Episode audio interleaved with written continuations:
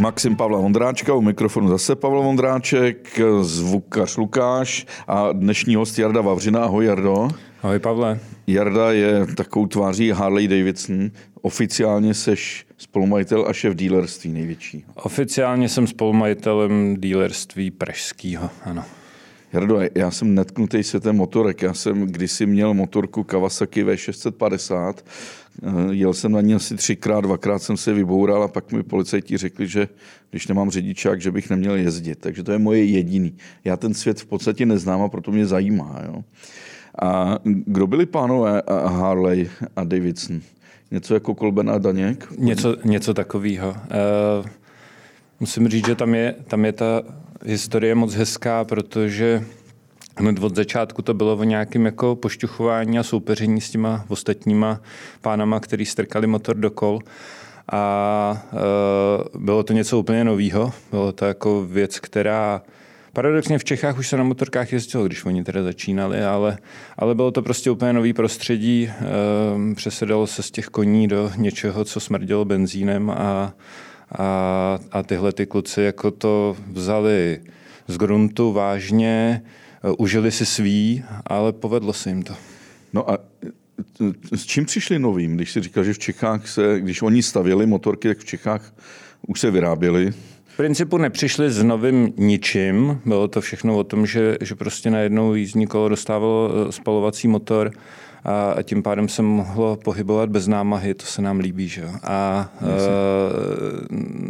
jako, jako ten princip jako takový žádný nový nebyl. Jiný mohl být uh, přístup, jak, jak na to šli. Uh, jak šli na to dostat to mezi lidi, protože vlastně si to hledalo. Dneska ježdění na motorce je z 99% v našich eh, zeměpisných šířkách o zábavě. Eh, není to vlastně dopravní prostředek, je to způsob trávení volného času. Kdežto když to v té době primárně to byl dopravní prostředek, že dostat se z bodu A do bodu B e, rychleji, pohodlněji, možná tam něco i dovíst a, no a, a oni na to od samého začátku e, šli přes e, závodění. To bylo jako to, na čem ukazovali, jak ta věc jako funguje. A a v tu chvíli do toho rovnou vnesli prvek zábavy. Sice takový jako poměrně nebezpečný v jejich podání, protože závodilo na takových dřevěných okruzích a, a hodně se padalo a nebylo to úplně hezký upadnout. E, kromě třísek to sebou neslo i e, horší zranění. Ale ale už rovnou od začátku tam najednou jako byl nějaký jako další uh, motiv, nějaký adrenalin, něco jiného než jenom to bohapustý přepravování se. No vidíš, a to je zrovna, když se dneska řekne Harley Davidson, tak si nevybavíš závody jako takový. Rychlostní. E, nevybavíš, byť teď se zase znova závodí. E, teď, je to jako, teď to znova přišlo, e, nebo respektive ono se závodí na Harley jídlo, ale jsou to takové jako disciplíny, které nejsou úplně na těch prvních kanálech eh, televizních, jako flat track. Teď se jezdí něco, čemu se říká Kings of Bugger, kdy na těch opravdu velkých, těžkých turingách eh, jezdí ty kluci v okruhy. Uh, dokonce teď s cestovním endurem se, se pouštějí i do takových těch jako dobrodružnějších záležitostí offroadových. Ale není. Jen, uh, Harley není v tuhle chvíli synonymem zrovna závodní uh, motorky. Uh, je spíš a, a za to může víc jako popkultura, filmy, uh, je spíš jako takovým symbolem toho svobodného toulání se a, a pohodičky a kochání se. Prosím tě, já si vzpomínám, v dětství jsem mm, měl souseda, který vlastnil motorku Bemerland Čech je krátká, Čech je dlouhá. A když jsem se ho jako dítě takhle s lízátkem v puse ptal v sedmi letech, co to je, tak řekl, to je takový český Harley. Ale víš, jak to vypadá, ne? Tak, jo, jo, vím, vím, vím. Eh, já jsem v podstatě jako to nikdy jako nechápal to rozdělení, to, víš, jako lidí v těch motorkách, to je jak Sparta Slávia, Sparta Slávia nebo Bohemka. A vzá, je tam velká nevraživost mezi tím. A jedna z mých velkých záhad je, že když jsem dělal ve vydavatelství Ašet Filipáky, tak všichni ti ajťáci, anebo co dělali v DTPku, jak měli ty Hondy, Yamahy a, a Kawasaki a Michal Šesták tam to byl kolega, který teď dělá u tebe, obdivoval tyhle motorky a najednou Michal Šesták skončil v Harley Davidson. To pro mě velká záhada. Eh, já si myslím, že ta nevraživost je, je, je jenom taková uh, na povrchu. Ve skutečnosti ty lidi Jasně, oni se štengrujou, štengrujou se eh, všichni na zájem kvůli značkám, kvůli způsobu ježdění, kvůli všemu, co se kolem, kolem toho ježdění a, a motorek děje ale ve skutečnosti mají jedno společný a to je, že eh, si nechávají vyplavovat endorfíny tím, že si sednou eh, na něco, na čem jsou vlastně jako nahatý a, a pustí se do té džungle, eh, v kterou se dneska ten silniční provoz proměnil. A a jasně je spousta jako druhů eh, ježdění. Někdo má rád jako ježdění rychlý a, a zatáčky, někdo si radši dá ty nohy dopředu a sedne si jak do křesla u televize a, a více jako kochá tou krajinou. Někdo jezdí eh, kolem komína takzvaně, eh, někdo si rád zajede na kafe do Říma. Potom v tom jsou ty rozdíly, eh, v tom jsou potom, eh, k tomu jsou uspůsobený ty různé jednotlivé druhy a nejenom značky, ale každá ta značka má víc typů motorek. Eh, nicméně to jedno mají prostě společného. A kromě Gaussovy křivky, která je ale i u rybářů a zahrádkářů, tak, tak prostě to ta nevraživost není myšlená tak úplně vážně. Zvlášť u Harley, protože tam je to jednoduchý. Když vydržíš jezdit na motorce, zestárneš, zvolníš, tak stejně skončíš u nás. Hmm, a musíš tomu mít ty fousy, protože ty je nemáš a No, jako měl bys. Já je nemám. Ale ani Michal Šesták je No, nemá. protože nám prostě nerostou. Je to jako velký handicap v té naší komunitě. Dostávám kluci kvůli tomu směl. Ne, je to úplně jedno. Jo. Je to jako samozřejmě...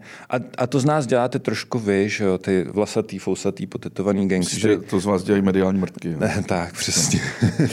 protože ne, protože ten obrázek eh, nějaký je, nějak zafixovaný. Opravdu za to eh, z velké eh, míry a díky jim za to můžou filmy, protože eh, ono to zároveň jako eh, dramaticky přitahuje, že? protože kdo by nechtěl tak trošku podvědomně být ten rebel, že?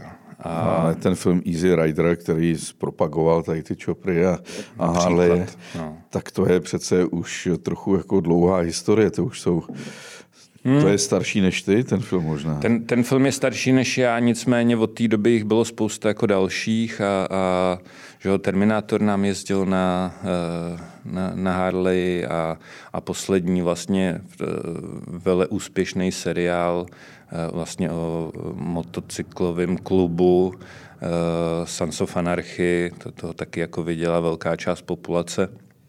Takže, takže ono je to pořád, pořád je to jako živený, ten samý stereotyp, který ve skutečnosti uh, pak té značce jako takový už se v nějakém momentě přestává líbit, protože už jsou tam všichni. Tyhle ty jako, jo, takže pak potřebuje ty mladší a potřebuje ty holky, potřebuje to mít dál jako komu prodávat, tak se s tím jako Uh, snaží bojovat, vždycky, když to zkusí, tak vyběhne nějaká reklama, která vypadá jak na německou pojišťovnu, máma, táta, dítě, pes, zjistí, že to je slepá ulice a vrátí se pokorně jako zpátky. Já jsem zažil v Harley dokonce období, kdy zaměstnanec kampany nesměl mít viditelné tetování. To jí ved takový jako účetní. A za dva roky pochopil, že tudy cesta nevede, takže nehrdě na, nějaký, na nějakém setkání dílerů ukázal uh, svoji uh, kérku velikosti uh, skrytou v podpaždí ještě. no. pro, pro... Jo, takže, takže uh, no. Ty si řekl hezkou větu, že ty jsou vlastně všichni motorkáři nahatí a jdou do té džungle. To smysl, že nejsou kapotovaný. Že? Přesně tak. Takže musí na sebe navlíct eh, nějakou tu kůži. Nebo ty džíny. Eh, když já bych si mm, navlíkl kůži, tak bych vypadal jak teletabís, jako, což není nikdy estetický pohled někdy na ty motorkáře, když je vidíš, jak procházejí pěších zónami v Itálii, mají ty, že jak vypadají a jdou si tam někam na kávu. Ale mě to zajímá, někde jsem četl, že prý nejlepší kůže, kterou můžeš mít kvůli pádu, tak je kůže z klokana, že má absolutně tu nejlepší Jo, to já jsem neslyšel, ale je to klidně možný, že se jako... A to mi říkal kolega David Nev, motorkář, jo, fotograf, jo, jo, jo. Který, který mu věřím, ten no, nemluví je, nepravdu. Taky mu věřím. Eh, nicméně je tam, eh, dneska je tam jako spousta různých technologií, eh, různý ty kevlarové džíny, nejenom už kůže se nosí a, a, a jsou dokonce airbagové vesty a podobné věci. Čím dál tím víc to jde samozřejmě jako dopředu, nicméně prostě když upadneš, tak upadneš a pak je to jako hodně o náhodě a štěstí, jak, jak, jak šťastně upadneš jsme se dostali k tomu, k tomu fashionu, k té módě, která je spjatá vlastně s každou asi motoznačkou Harleyu ve té kůže, třás nějakého to klobouku by to asi nešlo. Ale jak to vypadalo předtím? Diktá značka je tady jak dlouho? Více než 100 let, 120 let? No, je tady eh, letos 120 let.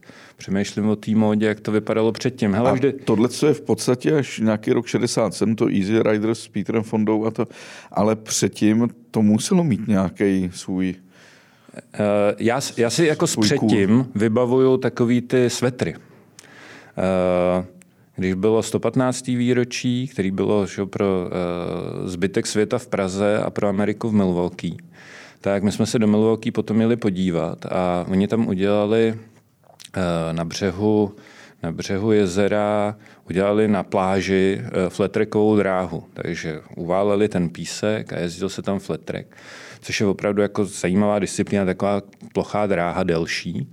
A takže, takže ty motorky třeba nemají přední brzdu, že? protože na tu si šáhnou, tak se rovnou válíš.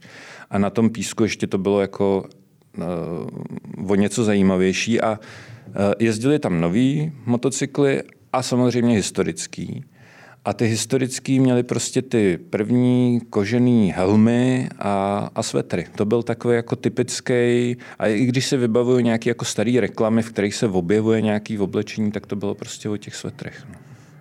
Harley poměrně rychle pochopil, že je fajn, kromě toho motocyklu jako takového, Eh, vyrábět a prodávat pod tou značkou věci, které umožňují se lidem odlišit, protože hodně rychle to tam bylo o tom, že každý si to svoje chce nějak jako poladit eh, a a to je taky jedna jako z výjimečností, který, eh, který u nás jsou. Jak my říkáme, nákup motocyklu je polovina útraty, jo, protože mm, jakmile tomu propadneš, tak pak začneš, kromě toho, že se začneš oblíkat a, a, a vybavovat si domácnost se vším, na čem je logo uh, Harley, tak začneš na té motorce kutat uh, a uspůsobovat si právě tomu svýmu ježdění, jestli chceš jezdit jako rychle, daleko. ty parfémy Harley Davidson. Hele, to ne, to vždycky, to, ty parfémy, cigára, pivo, to byly prodané licence někam.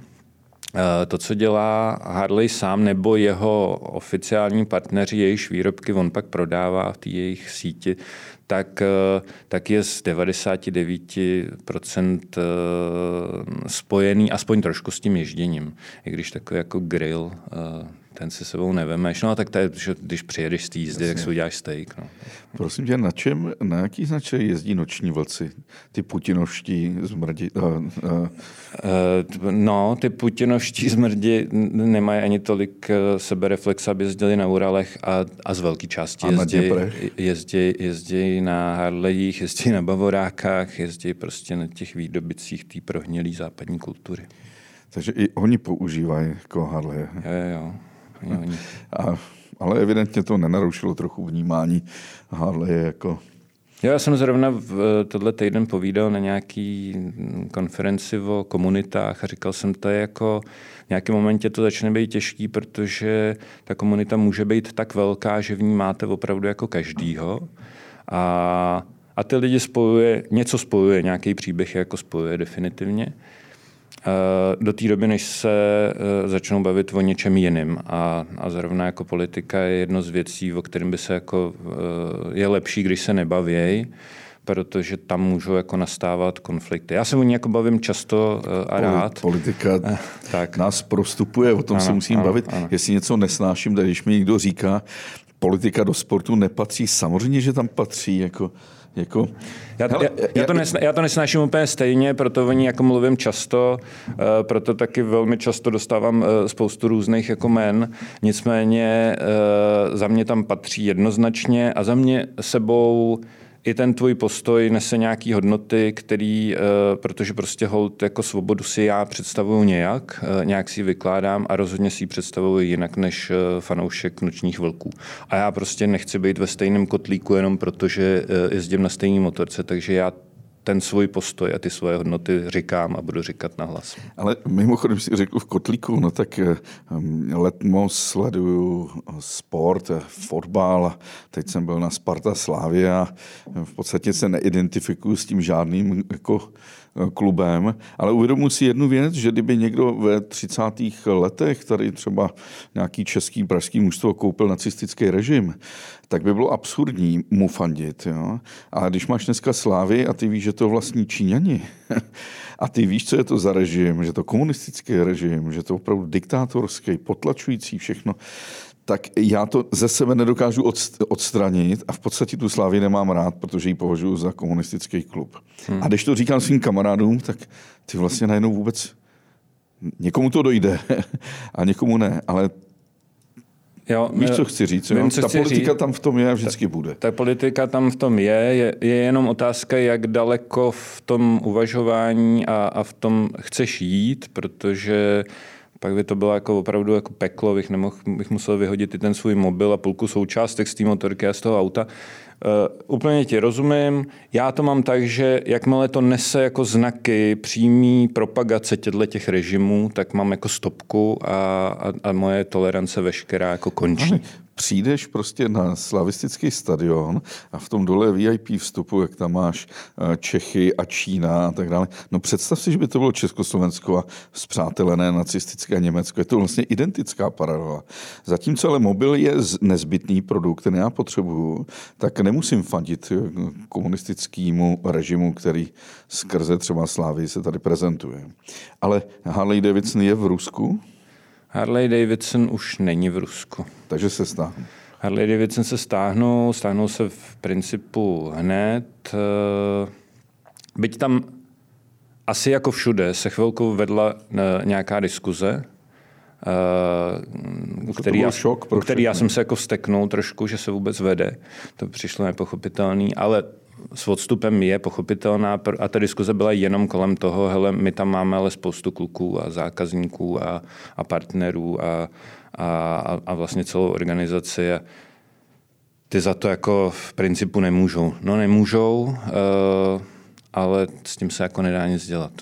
To, takže, takže Harley tam není, je to správně uh, a já jsem tam měl jako celou řadu kamarádů, a bohužel jsem o některý jako rychle přišel, protože jsem si s nima napsal nebo zavolal pro boha, co to děláte a oni mi začali vykládat, víš, to je složitý, když ty fašisti, na, nacisti a, a na té Ukrajině.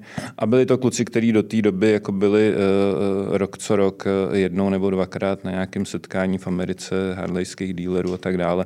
Takže já jsem na tom viděl a měl jsem je rád a mám je pořád jako rád, jenom doufám, že zase jako prohlídnou No já jsem na tom viděl, jak ta propaganda dokáže regulérně ten mozek jako vymejt během několika let. A protože jsem novinář a protože samozřejmě Maxim vycházel v Rusku a je na Ukrajině, časopis, který jsem dělal, takže tam mám pořád kamarády. Když chtějí tu informaci najít, tak si ji najdou i stále a nemusí jako podlíhat. Tý, zas tomu tak nevěřím, že propaganda je v tom, když ji chceš podlehnout, tak ji podlehneš. Jo. Pokud se bavíme o nějaké určité eh, hmm. vrstvě inteligentních lidí, říká se o Gaussově křivce. Takže pokud, pokud tomu chtějí podlehnout, k tomu podlehnou. A říkal mi právě hm, velice dobrý známý a bývalý kolega, že ho překvapilo, kolik z jeho kolegů novinářů se zradikalizovali a stali se z nich, z nepolitických se stalinska politickými novináři Putinovci. Hmm. To, to jsme od motorek daleko, nicméně uh, já si myslím, že, že ono to jako souvisí se spoustou jiných věcí, jak moc podlehneš nebo se necháš podlehnout. Eh, protože v nějakém momentě můžeš si říct, tyme, já tomu jako opravdu nerozumím, tyme, ne, ne, vlastně to jako nerozklíčuju. Uh, nebudu se tomu věnovat, což je asi ta lepší varianta, než, než tomu začít jako přikivovat. No, těž, těžký. Jardo, k Harley vždycky patřil ten klub. Vám se podařilo hezky mediálně promrskat to, že Harley Davidson klub Praha je ten nejstarší funkční, stále funkční, 1923, pokud se nepletu. A, no, 28. Nebo 28. A, vždycky je to nějaká komunita, ale jestli mi něco nejde takzvaně jako přes spisky, tak se nebudu představit ty azijské kluby harlejářů. Já třeba, já třeba Harley Davidson, Kambodža nebo Japonsko, jsou tam taky? Jo, jasně. I v Japonsku jsou. Je, těch, těch klubů je nekonečná škála. Jo? Je to, je, to, to, to je téma na samostatný rozhovor. Uh, protože, protože tady máme na jedné straně ty takzvané uh, zlobivý kluky, MC kluby, takový ty, co si tetují to 1%, protože nějaký uh, americký senátor řekl, že 99% motorkářů je slušných, tak aby bylo jasno, kam patřej. A to jsou kluci, pro který je to jako životní styl. Ty opravdu jako tím žijou. Uh, a pak je uh, zbytek světa, kterých je jako valná většina, pro který je to zábava primárně. Nicméně to združování a to společné ježdění prostě máme nějak jako v eh, krvi. Eh, jasně, že jsou lidi, kteří rádi jezdí sami, ale, ale zase jako většina lidí eh, ráda jede 2+, plus. je to prostě jiná zábava a jiná emoce. A takže těch klubů je opravdu jako strašně, strašně moc, který vznikají různě. A největší úplně ze všech je klub, který zřídila v 80, let, v 80. letech samotná fabrika, protože zjistila, že ten trend existuje, řekla si, že to je vlastně jako dobrý a že uh, chce prodávat ten to ježdění jako takový, ten uh, styl, který k tomu patří a, a vytvořila Harley Owners Group, a každý z 3,5 tisíce dílerů, kterých po světě jsou, tak má vlastně pod sebou uh, místní pobočku toho klubu že ten klub má dneska víc než milion členů. A je to tak, že pak už záleží na každém tom konkrétním, protože ten klub si vedou sami ty jezdci, sami ty naši zákazníci vlastně, ty rozhodují, co se tam bude dělat, my je v tom akorát podporujeme. A takže záleží, kdo aktuálně ten klub vede, to znamená, jak jsou aktivní. Třeba v tom našem každý týden mají něco. Každý týden se něco děje, každý týden se můžou ty lidi vidět. A protože jich přes 250, tak ne všichni se scházejí pořád, ale když jsi jako nový, když si tu motorku pořídíš a nechceš jezdit sám, tak to je jako nejlepší platforma, jak se podívat, jestli je tam někdo, s kým bys měl chuť ten čas trávit a jezdit. Jo. Takže se tam párkrát přijdeš podívat, absolvuješ s nimi pár výjížděk a buď to ti s někým to pivo chutná a pokračuješ v tom a pak se vytvářejí takový ty jako menší partičky. Vedle toho je tady uh, Federace Harley Davidson klubů, tomu, s tím se dostanu k tomu Harley Davidson klubu Praha, který združují kluby uh, nezávislí na fabrice. Ty vznikaly uh, mnohem dřív, než vzniknul tenhle ten HOK. A ten pražský je opravdu nejstarší na světě. A když to bylo 115. výročí, tak Bill Davidson, pravnuk těch původních zakladatelů, který dneska šefuje muzeum v Milwaukee, nádherný, kdo kdokoliv by měl možnost se tam podívat, tak jenom doporučuju. Není to takový to klasický muzeum zaprášený, je fakt perfektní. Tak, eh, tak přivez oficiální dokument podepsaný jím a ještě někým dalším z fabriky, který stvrzuje, že Harley Davidson Club Praha je nejstarší uh, organizací tohoto typu na světě. Hele, a ještě, když se vrátím, ten Harley Davidson klub eh, v Japonsku, v, jo. A za, v zemi, která vyrábí nejvíce značek no. motorových. A přesto tam v těchto těch velkých objemech eh, je Harley, eh, nebo dlouho byl, jednička nebo dvojka. Japonci mají rádi všechno americký. Nevím, jak se to stalo, ale je to tak. A, to, a u motorek zvlášť. Jsou takový bombový, no. a A oni teda zvlášť v tom, protože, jak jsem říkal, u nás je to hodně o té individualizaci, o tom jako přestavování a stavění. Tak zrovna jako japonský stavby eh, Harleyů jsou jedny z nejlepších na světě, jsou jako neuvěřitelně kreativní a šikovný, fantastický. Ta kultura tam je uh, Harleyová hodně jako zakořeněná. Já vím, že ti to zní jako trošku, ne, trošku ne, to... zvláštně, to je... ale, ale prostě v momentě, kdy se Harley jako stal globální značkou, což dneska e, definitivně je, byť víc než 50% pořád prodá doma e, a, a má na tom domácím trhu až nechci říct nezdravou, ale neobvyklou pozici, protože má víc než 50% podíl na trhu. Jo. Tam prostě každá druhá motorka je Harley tak, eh, tak prostě ty motorky jezdí po celém světě a, a nejsou to jenom eh, jako zvláštnosti typu azijských zemí, ale prostě v Jižní Africe, v, eh, no a, klub Dubaji. A to mi řekni, když, když se podíváš na vybavení aut v Africe alebo v jihovýchodní Asii a jejich přirozená potřeba si zdobit eh, volanty a, a dávat, dělat si taky ty oltáříčky, víš, a dávat dečky a blikátka. No tak to jsou u nás úplně správně, to u nás můžou zdobit. Hele, Ale můžou zdobit jenom zase s věcmi z Harleje, ne? No ne, ne, ne, ne, vůbec. Jako když na to prostě si dopředu přimontuje uh, kravskou hlavu, tak ji tam bude mít, jo, to je, uh, a navíc, navíc Harley uh, tím, jak vlastně tohleto vždycky podporoval a ty lidi to chtějí, tak má na sebe navázanou obrovskou, obrovské množství dalších jako dodavatelů e, dílů, takže, takže k nám, když přijdeš a chceš zrcátko a nevybereš si to originál Harleyský, tak si vezmeš jiný katalog od nějakého výrobce, e, který má 380 tisíc stran a, a listuješ celý den a vybíráš zrcátka z takovýhle druhový. Stejně bych chtěl vidět třeba nějaký Harley Davidson klub eh, z Konga nebo z Nigérie a jak to vlastně vlastně jak si to hezky upraví těmi barvičkami. Hele, asi, dečky. Asi, asi jestli chceš opravdu někoho takového vidět, tak já si myslím, že na 99% přijede eh, teď na konci června do Budapešti, protože zase po pěti letech teda máme výročí a tentokrát je, tentokrát je v Maďarsku.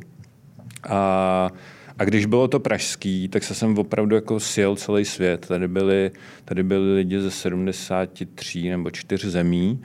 Eh, ne, samozřejmě všichni přijeli na, na motorkách, ale najednou, když byla spanilá jízda Prahou, tak se zjevil chlapík na motorce s čínskou vlajkou. My na něj koukali jako, jako na zjevení, tak mu říkáme, co jako blbneš, a on říká, já jsem teď přijel. A on opravdu přijel po ose, absolvoval s náma tu spanilou jízdu a, a říkal, já zase musím spěchat, já večer už mám být v Drážďanech. Jo.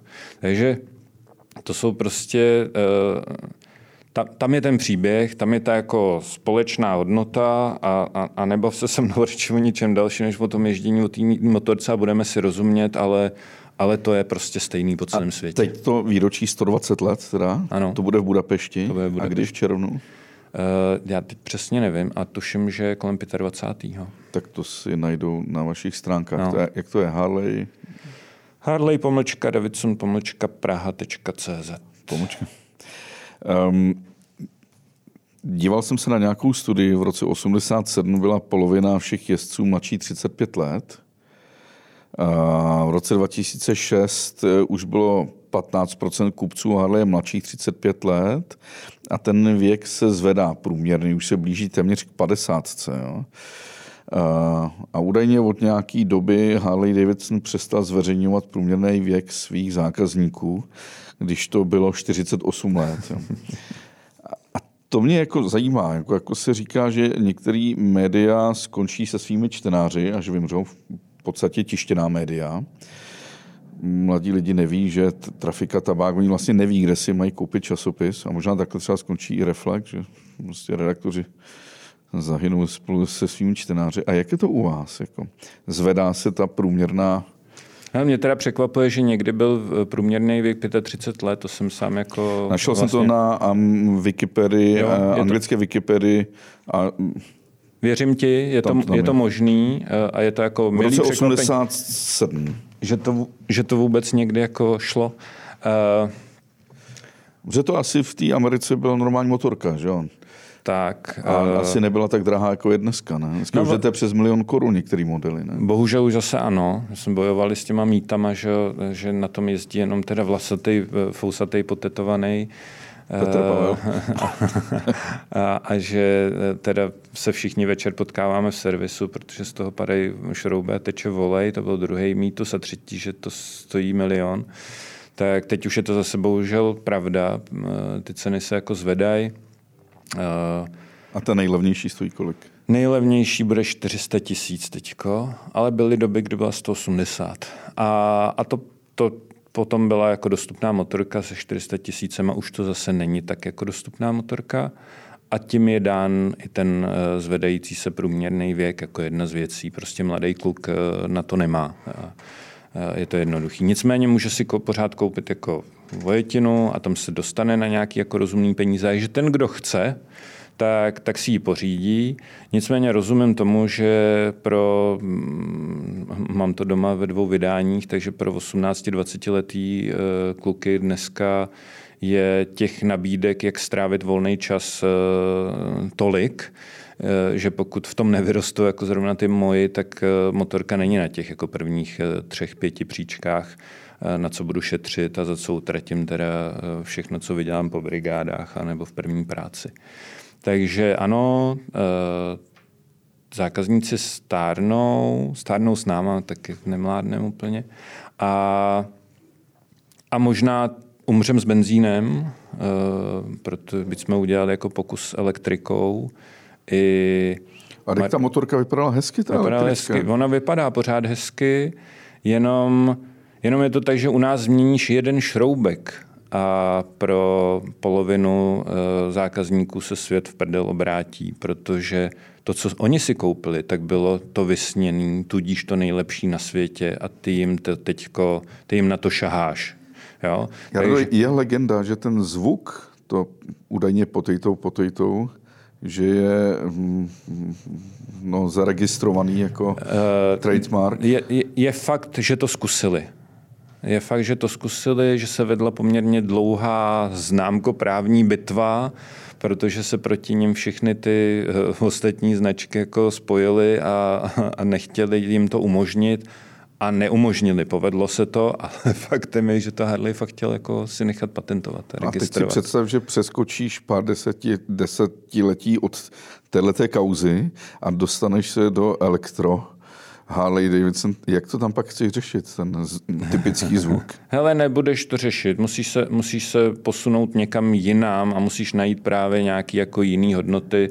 Hold, eh, jo, stejně tak jako v nějaký době naštvali ty kluky, co jezdili na koních, protože to neřechtalo eh, a místo ovsa eh, to pálilo benzín, tak, tak to čeká i nás definitivně a buď to, buď to si najdeme a teď mluvím jako za tu značku, ale i za nějaký jako konkurenční značky nebo za celé to prostředí. Buď to si najdeme nějaký jako způsob, uh, jak v tom pokračovat uh, a, a, a třeba zůstanou nějaký jako uh, kusy světa, kde se dál bude jezdit a budeme tam jezdit na dovolený se projet, anebo... Myslíš kusy svobodného, to já, já, já toxického to ne... nebo no, emisního světa? Já jsem v pohodě, já to jako nepovažuji za nesvobodu, já to považuji za prostě běh světa, tak to je. Eh, a a, a já hold nechci mluvit vlastně za ty naše děti, jak oni to chtějí mít uspořádaný. Ale jestli oni budou chtít jezdit na motorkách, eh, který budou hlučný, trochu smradlavý, on to dneska nesmrdí, že? Dneska všechny ty eura eh, to máme i my. A zase mě to jako vlastně vůbec nevadí. Co mi trochu vadí, je to snižování jako hlučnosti, protože na to je nějaká studie, že i ten nejotevřenější vejfuk je furt jako míň hlučný než nejtěžší nákladák, tramvaj, cokoliv jako jinýho. Ale, ale za mě ty vejfuky jsou důležitý z důvodu bezpečnosti, protože prostě o nás v těch autech eh, lidi vědí a já když jedu autem, tak jsem taky radši, když o té motorce jako vím, protože ji i slyším. Tak eh, tak jinak prostě dneska ta motorka e, není nějaká větší emisní zátěž, ale pokud ten svět bude jako s nějakým směrem jiným, tak buď, co, buď to se tomu přizpůsobíme, nebo zemřem s tím. Já si pamatuju, že jsem uh, letěl jsem jednou ze Španělska, teď nevím, s jakou společností, a byl tam magazín letecký a na jedné straně byla Gregory Peck v hlavní roli románu nebo filmu no, od Hermana Melvilla Bílá velryba. Hraje tam to kapitána Achaba, to prostě fakt chlapa tvrdýho, ty fousy. Ale vedle toho, a teď ten článek byl prostě o vlastně hrdinech tady z těch 50. 60. let. A vedle toho byla reklama na Bugabu kočárek, kde byl taky fousatý kluk, někde v kavárničce se svým dítětem. A si viděl ty dva světy, úplně odlišný. Jo. A možná ten svět se mění ve smyslu, že se mění ti hrdinové, mění se ten, ten stereotyp toho, jak ten chlap má vypadat. A možná tohle, co bude pak zánik, nikoli v zánik těch spalovacích motorů, že už to nebude cool, už to nebude sexy a už se ztrácí takový to hrdinství v tomhle a ta touha prostě být tím rebelem.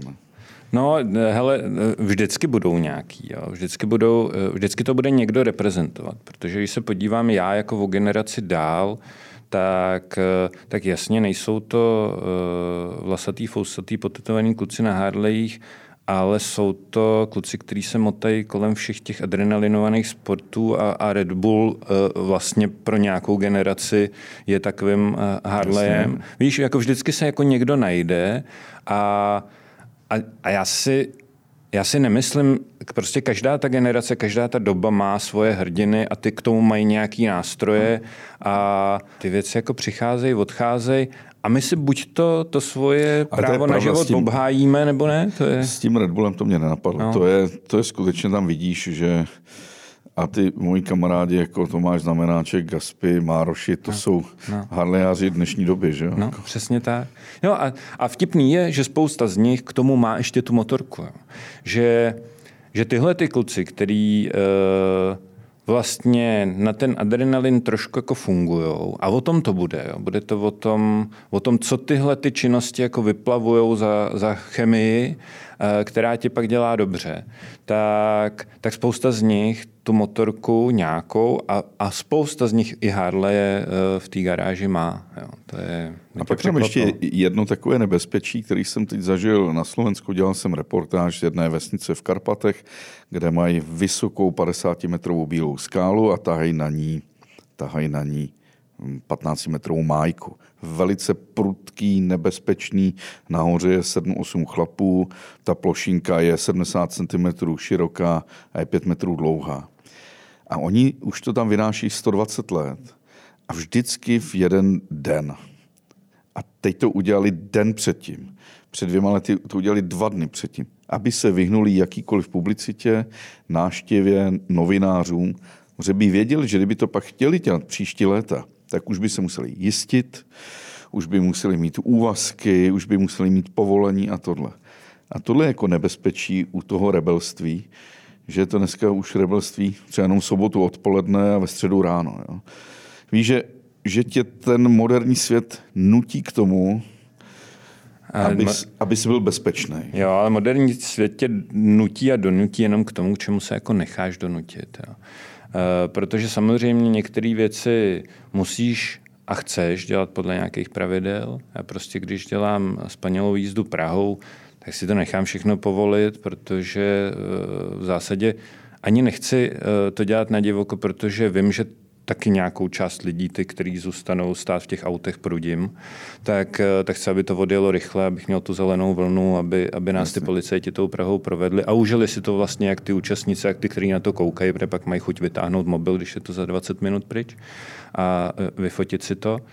Ale, ale pak jsou prostě věci, které jako děláš tak eh, jak to máš v nátuře a, a hold, jenom si musíš uvědomovat, že jdeš do nějakého rizika a, a seš ochotný potom ale i níst za to nějakou jako, uh, zodpovědnost a následek. No.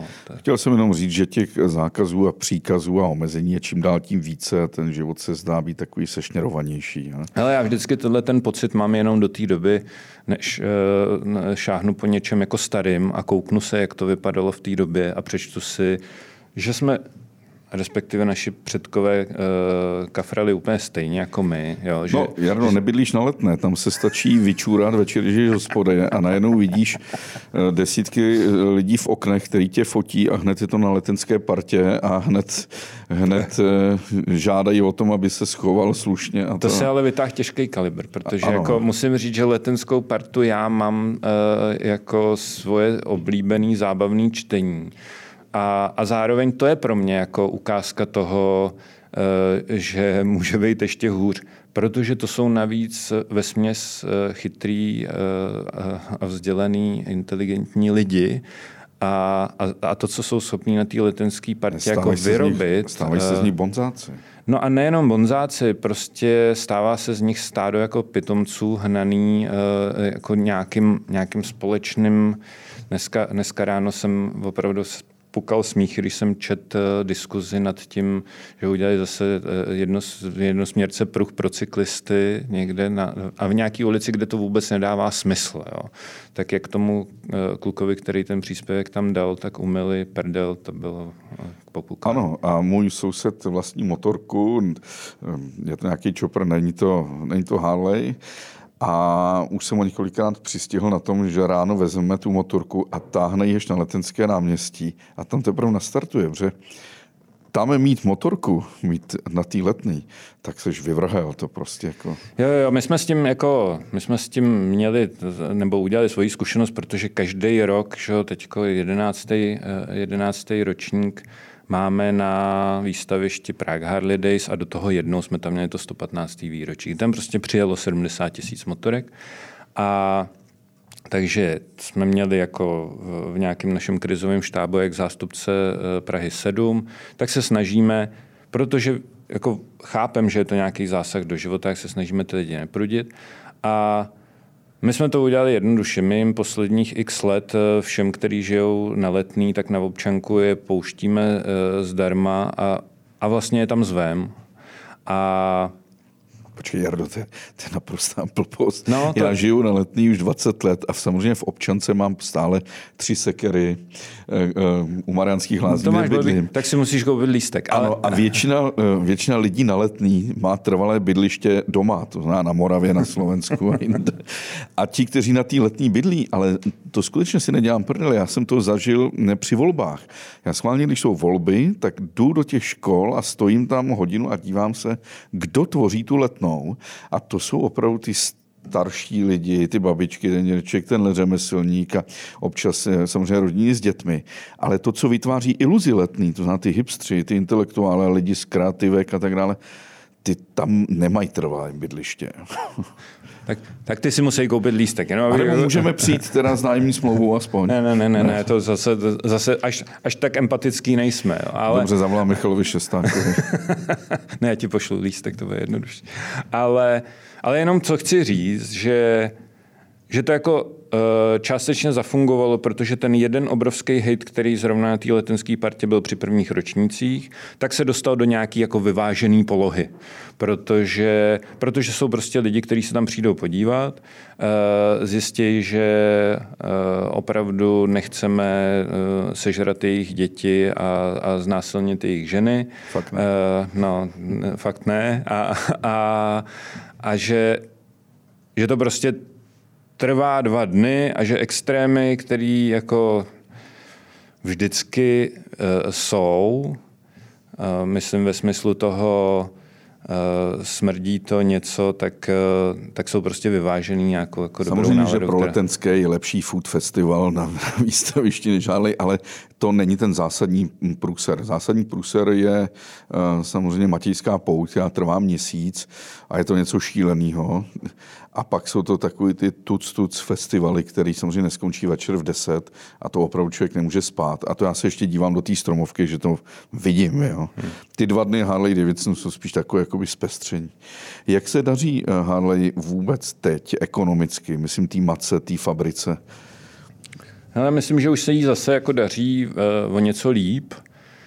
Neměla úplně jako jednoduchý období. Že rok 2008, to si pamatuju, že to bylo velice složitý. Uh, 2008, tady v té krizi. Uh, rok 2008 byl složitý a ten byl složitý třeba i pro nás tady, protože my jsme jako padli na půlku toho, co jsme prodávali. Nicméně, když jsme se pak na to jako podívali, na ty důvody, tak to primárně nebylo kvůli nějaký krizi ekonomický, ale protože jsme to prostě dělali blbě, takže jsme to začali dělat trochu líp. A zase se nám dařit začalo, ale, ale ono eh, jako u té velké eh, fabriky to bylo tak, že Oni se jako rozmáchli a chtěli být opravdu jako globální, chtěli být v každé zemi, v každé zemi 380 eh, dílerů, prodávat, prodávat, prodávat, v principu komukoliv, takže tak jsem říkal, máma, táta, dítě, pes, německá životní pojišťovna a to trochu jako prodělo ty, kteří si to opravdu jako kupujou. Hmm. Přišla korona, těsně předtím se vyměnilo vedení. Eh, Harley teď šéfuje Němec, eh, chlapík, který svýho času zachránil Pumu a tak podle mě si jako šel hrát do Harley, protože už asi pracovat nemusel, říkal si, budu dělat něco se hezkou značkou, ono se to zamíchalo a najednou seděl jako úplně nahoře a ten to celý jako překopal. K lepšímu? Eh, to se ukáže, já si myslím, že jo, protože eh, k lepšímu ve smyslu toho, že řek, eh, my nejsme automotiv a nebudeme si na něj hrát, vyrobíme o jednu motorku méně, než jsme schopní prodat, nebudeme mít žádný jako výprodej a slevy, sleva bude zase prostý slovo, zase to bude víc o té jako kultuře a o tom ježdění, než o tom, jestli máme o čudlík víc nebo míň. A No akorát, že to sebou samozřejmě nese nějaký jako protivný projevy, jako že pozavíral uh, hromady zemí, uh, který prostě nebyly, uh, který, který je ekonomicky táhli dolů a tak. Pak, pak tam bylo jako strašně těžký období uh, v momentě, kdy byly uvalený jaký ty velký cla na Harley, Jack Daniels a Levi's, že? taková ta odveta za Trumpovi cla na ocel a hliník. Eh, kvůli tomu vlastně nepřijel tehdejší šéf Harley na to 115. výročí, protože si zrovna tweetovali s eh, Trumpem, ten psal, jak Harley zničí, protože otevřel fabriku v Tajsku a, a tím připravuje Ameriku o zaměstnanost. No, takže, takže bylo to jako složitý a ta korona tomu paradoxně pomohla, protože přišel tenhle ten nový šéf, dramaticky jako snížil výrobu eh, a nejenom kvůli tomu, že nebyly díly, a, a od té doby jako roste kontinuálně, každý rok to jako vokus navýší. Přišli s tím jako úplně novým modelem eh, s cestovním endurem, s Panamerikou, což je takový jako zjevení, protože do segmentu, v kterém jako nebyli. Eh, povedlo se to, ta motorka jako úžasně funguje, eh, je někdo říká tak vošklivá, až je hezká, takže jako výrazně odlišná a no, jako Myslím si, že teď chvilku zase má Harley před sebou takový období, kdy poroste. A já jenom jsem zvědavý, co se bude dít, až, eh, až prostě začne se vážně diskutovat o tom, jestli na benzín jo nebo ne, protože my teda elektrickou motorku jsme představili vlastně jako první ze všech značek. Eh, myslím si, že to bylo zleknutí, že chtěli jenom ukázat eh, marketingově, že i takhle konzervativní značka dokáže vyvinout model na elektriku. A když ho ukázali, tak kolem toho byl takový jako boom a zájem, že to, eh, že to bohužel začali vyrábět, což si myslím, že byla chyba. Předběhli to zbytečně. Eh, kdyby to stálo půlku a najelo dvakrát tolik, tak, tak dneska prodáváme, věřím, poměrně významný procento už elektrických motorek, protože je to zábava. Je to prostě jiný, úplně jiný sport. Eh, není to ani jako snowboard a lyže, je, mm-hmm. to jako snowboard a já nevím, sněžný skúter, je to opravdu jako něco jiného, jenom to jezdí oboje eh, obrazně po sněhu, ale takže oni to po pár letech vzali, vzali, uh, oslovili nějakou partu kluků z Tajvanu, který rozumí elektrice, založili společný podnik, který je dneska kotovaný na americké burze a pod značkou Lifewire si to žije svým životem a mají to tam podle mě takhle jako zaparkovaný až když už to jinak nepůjde, tak na to zase nalepíme Harley a uvidíme, jestli to zvládneme. Prosím tě, já jsem přestal jíst čokoládu Toblerone, když jsem se dozvěděl, že už se nedělá ve Švýcarsku, ale na Slovensku. A v podstatě jsem měl rád tu čokoládu, protože byla švýcarská. A teď mi řekl, že Harley se nevyrábí v Americe, ale taky v Thajsku. Mm. A jak to u některých lidí zafunguje, když si koupí thajskou motorku? Jo, u, u některých lidí to zafunguje úplně stejně jako u tebe s Toblerone. Uh, zvlášť u těch lidí, kteří nevědí, že tak je to jako dlouho, že, že, že Harley ty fabriky po světě má. Uh, v Brazílii měl Findy, tu teda zavřel, prodal. má, má teďko v Tajsku. Uh, nepo, na, na té motorce to samozřejmě nepoznáš, Dokonce bych řekl, jak je to úplně nový a zrovna Tajsko je takovým jako automotiv uh, centrem uh, no, azijským, jasně. tak oni strašně chtějí a strašně se snaží, takže nikdy bych to neřekl, ale ta kvalita může být až skoro i lepší, jak se snaží. Ale jako imidžově a mentálně to samozřejmě nějaký vliv má. Jo. Když tam máš někde Made in Thailand, že? tak to... A... a já vlastně nevím, jestli to tam No, no, jestli to tam je někde. Tak... No, tam, kde je poslední operace, tak by měl být Made in.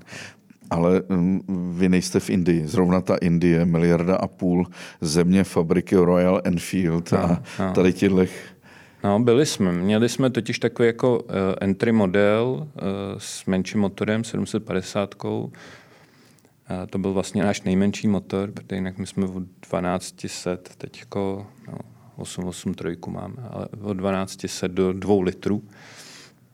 A nebylo to úplně ono, učili se to, já to chápu, že vždycky to chvilku nějakou trvá, to zpracování, jako než, než se to naučí do toho, do té potřeby naší eh, a, a, to a v momentě, kdy se to naučili, tak právě přišla korona, celá ta reorganizace a, a, a Harley to prodal, takže už nemáme.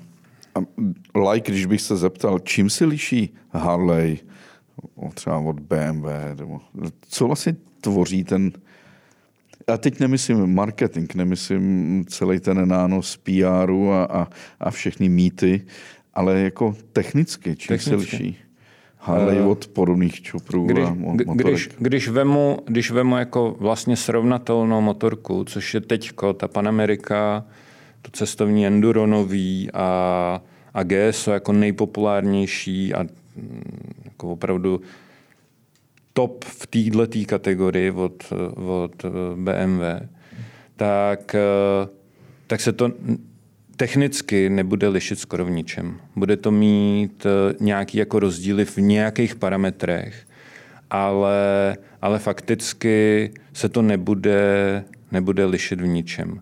Kdyby to šlo udělat jako u piva slepej test, tak to pozná tak to poznají jenom ty kluci, kteří na tom jako sedějí denně nebo závoděj. Jo. Jako my, běžní smrtelníci, vlastně kdyby jsme měli možnost se napít z každý té motorky a nevědět, co je na ní nalepený za značku, tak to podle mě ani ne, nerozlišíme. Takže je to ten marketing, je to ta značka, jsou to tyhle ty věci, které to odlišují. A ty jsi taky přišel z marketingového prostředí. Někdo mi říkal, že prý jsi eh, vystudoval učitelství první stupeň, to je ano, pravda? Ano, ano, já jsem tělocvikář. Ty jsi tělocvikář. Pak jsem viděl na tvém Facebooku někde, že si se synem hrajete golf. Uh, jo, jo, jo. Jo? Se, se všema synama, ano, občas, ale strašně málo, protože že, uh, trávení volného času vyžírá ta motorka, takže No, ale právě taky hraju golf a ten vyžírá času nejvíc. Že? No, no, no, proto moc nehraju. a, ale ostatně to je taky tak jako bizarní představa, že přijedeš na ten golf na tom, na tom Harley a No, hele, a já jsem v agenturních dobách marketingových eh, ho nehrál. To mě opravdu jako mm, to mě vůbec nelákalo, když jsem jako viděl, eh, kdo hraje. A začal to, to jsem... byla divná doba takový no, no, snobismu a, no, no, no. a Karlštejna a to. No, no. A já jsem, já jsem ho začal... Je to lidový sport. Já no. jsem ho začal hrát, takže když jsem přišel vlastně k motorkám a zjistil jsem, že Kuba, můj dnešní parťák, Pavel Kubíček, tak, tak hraje ho golf a spousta těch kluků kolem něj. A, a oni mě vlastně jako učili i tu golfovou etiketu, takže my jsme prostě uh, motorský hřiště probíhali za hodinu místo oběda, protože prostě, když se ti druhá rána uh, nepovede, jak to vole seber a nezdržuj ty, co jdou za tebou, protože tady nejsme jako na to, aby se to učil. A, a já jako díky tomu to mám jako rád, protože mě to jako naučili vlastně v tom uh, hrát v té tom, tím způsobem, který myslím, že se to má hrát, protože zrovna včera, eh, když jsem si tedy byl zahrát se synkem, který v pátek maturuje, tak aby si vyčistil hlavu, tak po dlouhé době jsme šli na golf. A vlastně jsme jako prostáli dvě hodiny, eh, protože prostě jsme jeli v zácpě jak po Barandovském mostě, tak na golfovém hřišti tak není to tak. Já golf strašně eh, nejraději hraju v pondělí dopoledne nebo v neděli odpoledne, když tam nikdo není a můžu hrát sám a je to skvělý. Ale ještě k tomu marketingu, no jasně k tomu Harley, tam je, tam je nános tady těch eh, kulturních vrstev eh, filmů a určitých reklamních stereotypů a ty se budou muset měnit. A ta fabrika musí mít marketingové oddělení a musí se chystat na to, co bude za pět, za deset let, jakou budou vytvářet iluzi. A k tomu jim musí pomáhat média. A nebo influenceři. Na koho se teď Harley zaměřuje? Hele, udělal takový jako loping a vrátil se pokorně zpátky. No. Zaměřuje se, smířil se s tím, že mu ty lidi stárnou a řekl si, je jich tam dost na to, co potřebujeme. A a nebudeme dělat žádný jako přemet. Prostě půjdeme po uh, klukovi, který uh, k tomu má nějaký vztah, možná kdysi uh, jezdil. Mě překvapuje, že ty nemáš žádnou historii s pionýrem, co si jako víš, nebo, nebo s něčím, s nějakýma javičkama, protože v tom věku seš. No, Já jsem si můž... koupil pionýra samozřejmě a ten nejezdil, pak jsme zjistili, že má prasklé, prasklou hlavu a prasklé těsní pod hlavou a jako správný kluk jsem si to rozebral a už jsem to nikdy nesložil. No, ale tak něco takového tam je. No tak eh, a, a prostě v různých obměnách eh, po světě asi funguje něco podobného, že to tam někde jako v hlavě je, že nějaký jako ježdění na dvou kolech je docela zábava. Eh, pak samozřejmě to převálcuje práce, děti, spousta jiných starostí. A pak často se dostane spousta lidí do věku, kdy tohleto, ty povinnosti a to jako od, odteče a, a, a najednou si říká, tyhle, tak čím bych jako se taky trochu bavil, že jo. No, jak buď to začne hrát golf, eh, nebo, nebo začne cestovat obytňákem, anebo zavrčí, vysvětne sluníčko, zavrčí motorky a on si říká, ty teď já jsem vždycky chtěl tu motorku. Nevěřil bys, kolik nákupů Harley Davidson je impulzivních No jasně, mimochodem zavrčí motorku, vyskytne sluníčko a lidé říkají, hele, dárci jedou, ale říkal můj kamarád internista, že to je úplná blbost, že samozřejmě nejezdí dárci, protože ty mm, úrazy na motorce jsou tak fatální, že ty vnitřní orgány jsou tak rozsekané, že se nedají použít. Jo. Takže to je taková legenda, že jedou to je, dárci. To je strašná blbost. Ale je, je, to, je to tak. Uh, teď zrovna, teď zrovna to jako hodně řešíme, protože se chystá nějaká jako kampaň uh, marketingová, kdy my se budeme uh, pokoušet změnit tohleto vnímání uh, na to, že to jsou jako úplně normální lidi, že, jo? že na té motorce může jet paní učitelka ze školky, tu, na kterou jako ukazuješ ten styčený prostředník, protože něco protože pod tou helmou není vidět, kdo na tom eh, za prvé jede. A za druhý, 99,99% ,99 jezdců na motocyklu jsou zároveň eh, jezdci automobilem. Takže vlastně taková ta jako nevraživost, která tam trošku je, eh, je z velké míry jenom přenesení nějakých jako jiných emocí a nasranosti, kterou v sobě teď hodně jako máme za ty volanty a řídítka. A tak uh, ono víc než 50% nehod motocyklů není způsobeno motocykly. Že? No. A, a to, když nejsou už použitelný orgány, už to musí být fakt jako velká rána. Jinak všichni jsme upadli a měli něco polámaného. Ještě jedna taková věc. Pořád se pohybuju v tom mediálním prostředí. A jsem v něm 30 let. A samozřejmě stárnu, že mi teď přes 50. A mě začal trošku uvadit ten extrémní tlak na ty mladý lidi, že ve všech reklamách jsou mladí, influenceři musí být mladí, někam přijdu do firmy, že chceme inzerci, kolik mladých zasahujete. Ale tady je přece gro, to jsou ty lidi 40 a vejš. Hmm. A mě teď motorka zaujala oblíbený program na Netflixu, jmenuje se to, myslím, United Flavors of Romania, moje oblíbená země. A ten novinář z BBC si vezme nějakého čopra, projíždí v devítihodinovém nádherném dokumentu to Rumunsko a projíždí to na té motorce. Je mu taky kolem 50 a přišlo mi to strašně sympatický ale nevidím moc firem, že by se zaměřovali na tu skupinu 50 no. letých, kromě toho, že musíte si udělat nějaké pojištění a vyzvedněte děti ze školky a je to přesně ta máma, táta, rodina. Jo. Ale... Málo následuješ. Protože samozřejmě, že ta fabrika by ráda mladý, ale my Já víme, že, že ty mladí na to nemají. A, ale my chceme tebe. My jako, no, jo, my jako dealer chceme tebe. Vlastně věci, které děláme, všechny ty eventy, které děláme, tak jsou, tak jsou dělaný pro tebe. Je to, je to, eh, je to tak, že Dobře, občas se snažíme to dělat tak, aby to bylo pro celou rodinu, z toho důvodu, aby se tam ten uh, táta dostal. Případně, aby i ta máma začala jezdit, protože těch holek jako jezdí uh, překvapivě dost a čím dál tím víc.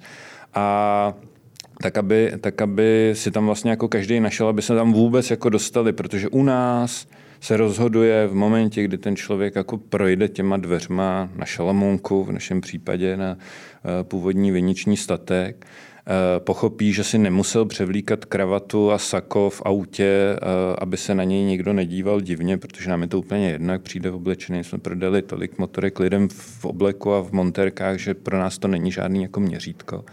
Ale v momentě, kdy jako čuchne trošku k tomu, té kultuře, té pohodě, která doufám, že tam z toho celého jako vyzařuje, tak eh, No a, a není to, já chci tebe, přesně ty seš jako pro mě ten... No jasně, protože já, další věc, kterou úplně nesnáším, když mi někdo říká, třeba můj bratr, který mu teď bylo 60, říká, já se cítím na 40, říkám, ale Davide, říkám, cít se na svůj věk, jako mě 52 let, jsem strašně rád, že je mi 52, cítím se na svůj věk, mladým se necítím tím, že se budu cítit na 30. Ale tady a teď, že jo, carpe diem, jako v tomhle.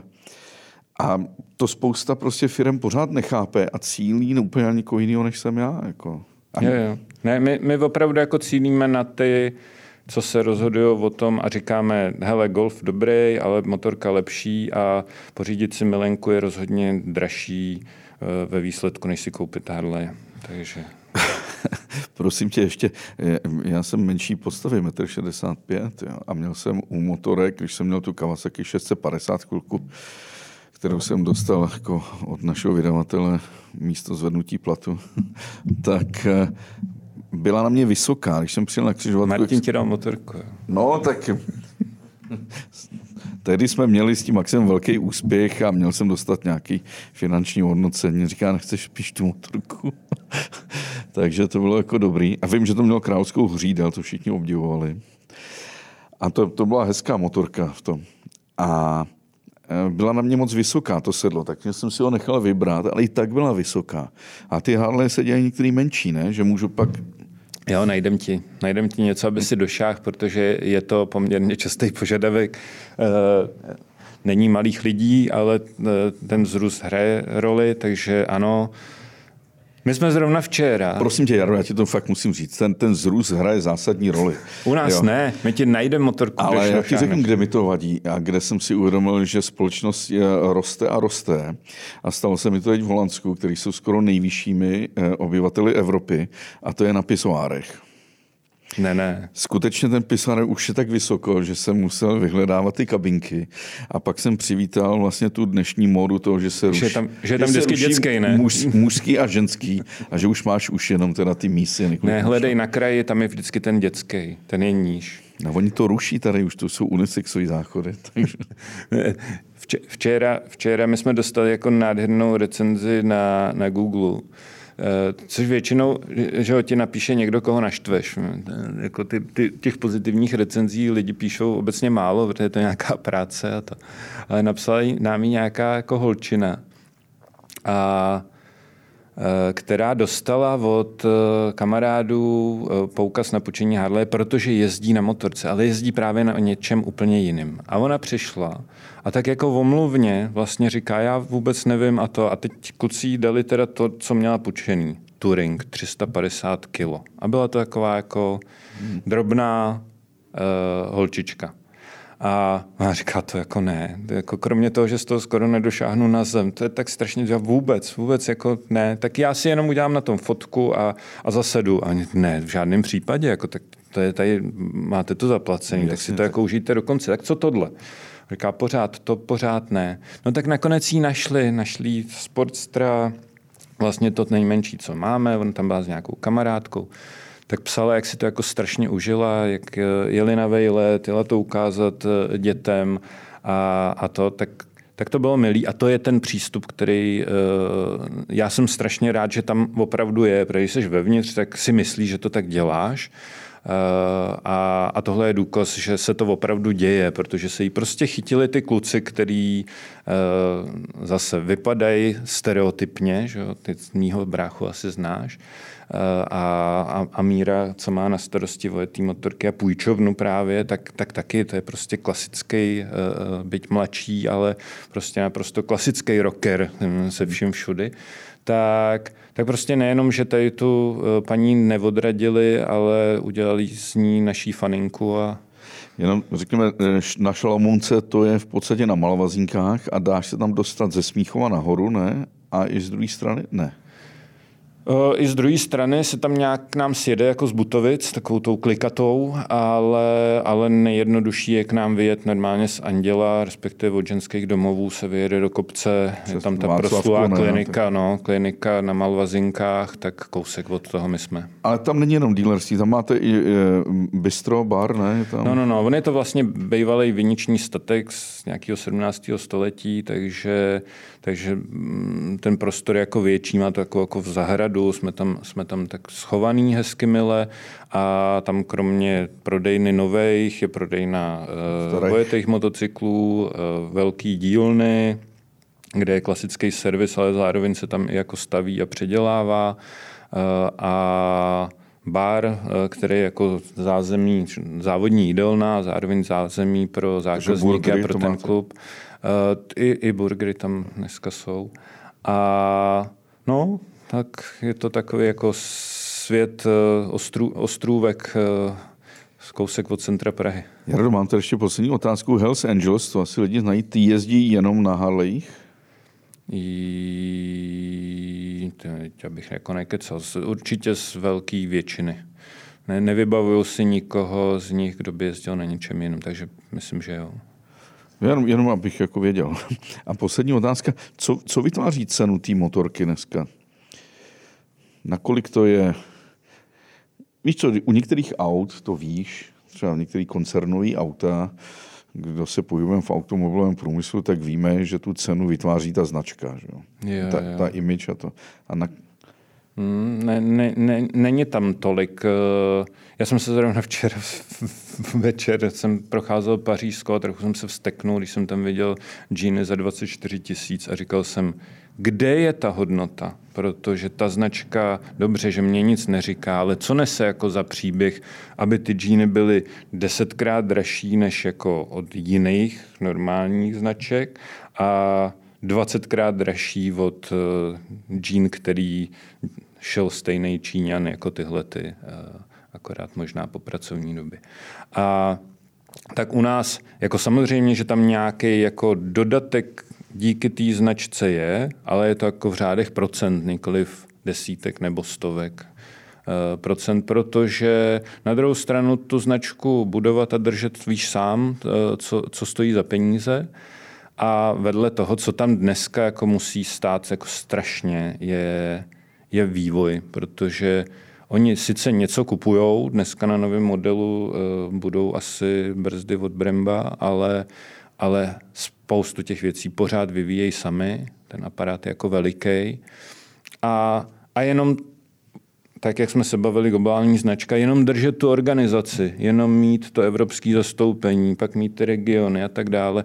Je to všechno jako vlastně, musí to být jako drahý. Takže, takže ano, nějaký příspěvek na značku, protože na konci dne jsou tam někde sedějí nějaký akcionáři, který taky jako potřebují eh, nové botičky, tak tam je, ale není to, není to tak. Ono to je Jak? taky vidět. My jsme v nějakém konkurenčním prostředí a není žádná, nebo nevybavuju si teď motorku, která by byla jako uskočená, uh, vořát. Všichni jako, jste jako je to, no, podobné no, no. relace. Jardo, děkuju. Já taky Ahoj. děkuju. To nám to uteklo. Hodina deset, no. Díky moc. Díky, čau, čau. Čau.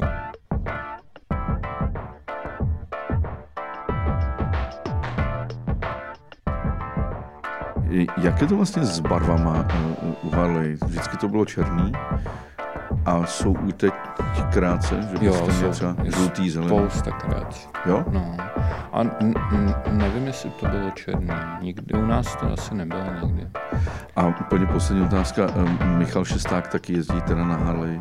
Michal jezdí, teď zrovna teda nemá, teď jako prodal, ale Michal jezdí, jezdí intenzivně. A, a... Ne, aby chápal, to byl člověk, který díky mně zastárnul, protože on byl šéfem DTPK a vždycky chtěl, abych časopis odezdával včas a i když jsme ho měli hotový, tak jsme si řekli, nedáme mu to tak zadarmo. Že? Já, já o tobě znám spoustu no, historik od Michala. A tak doufám, že znáš i tu historku, jak jsem žádal, aby mi se skenovali sekeru v bubnovém, v bubnové kopírce. Tu ne, jenom říkal, za Pavlem, jo, tak bacha není. A já jsem říkal, to je pohodě, já už jsem Jo, teď my, jsme, teď my jsme ho jednou poslali do lékárny, jak nám koupí semtele a on se fakt zeptal. Tak ahoj, čau.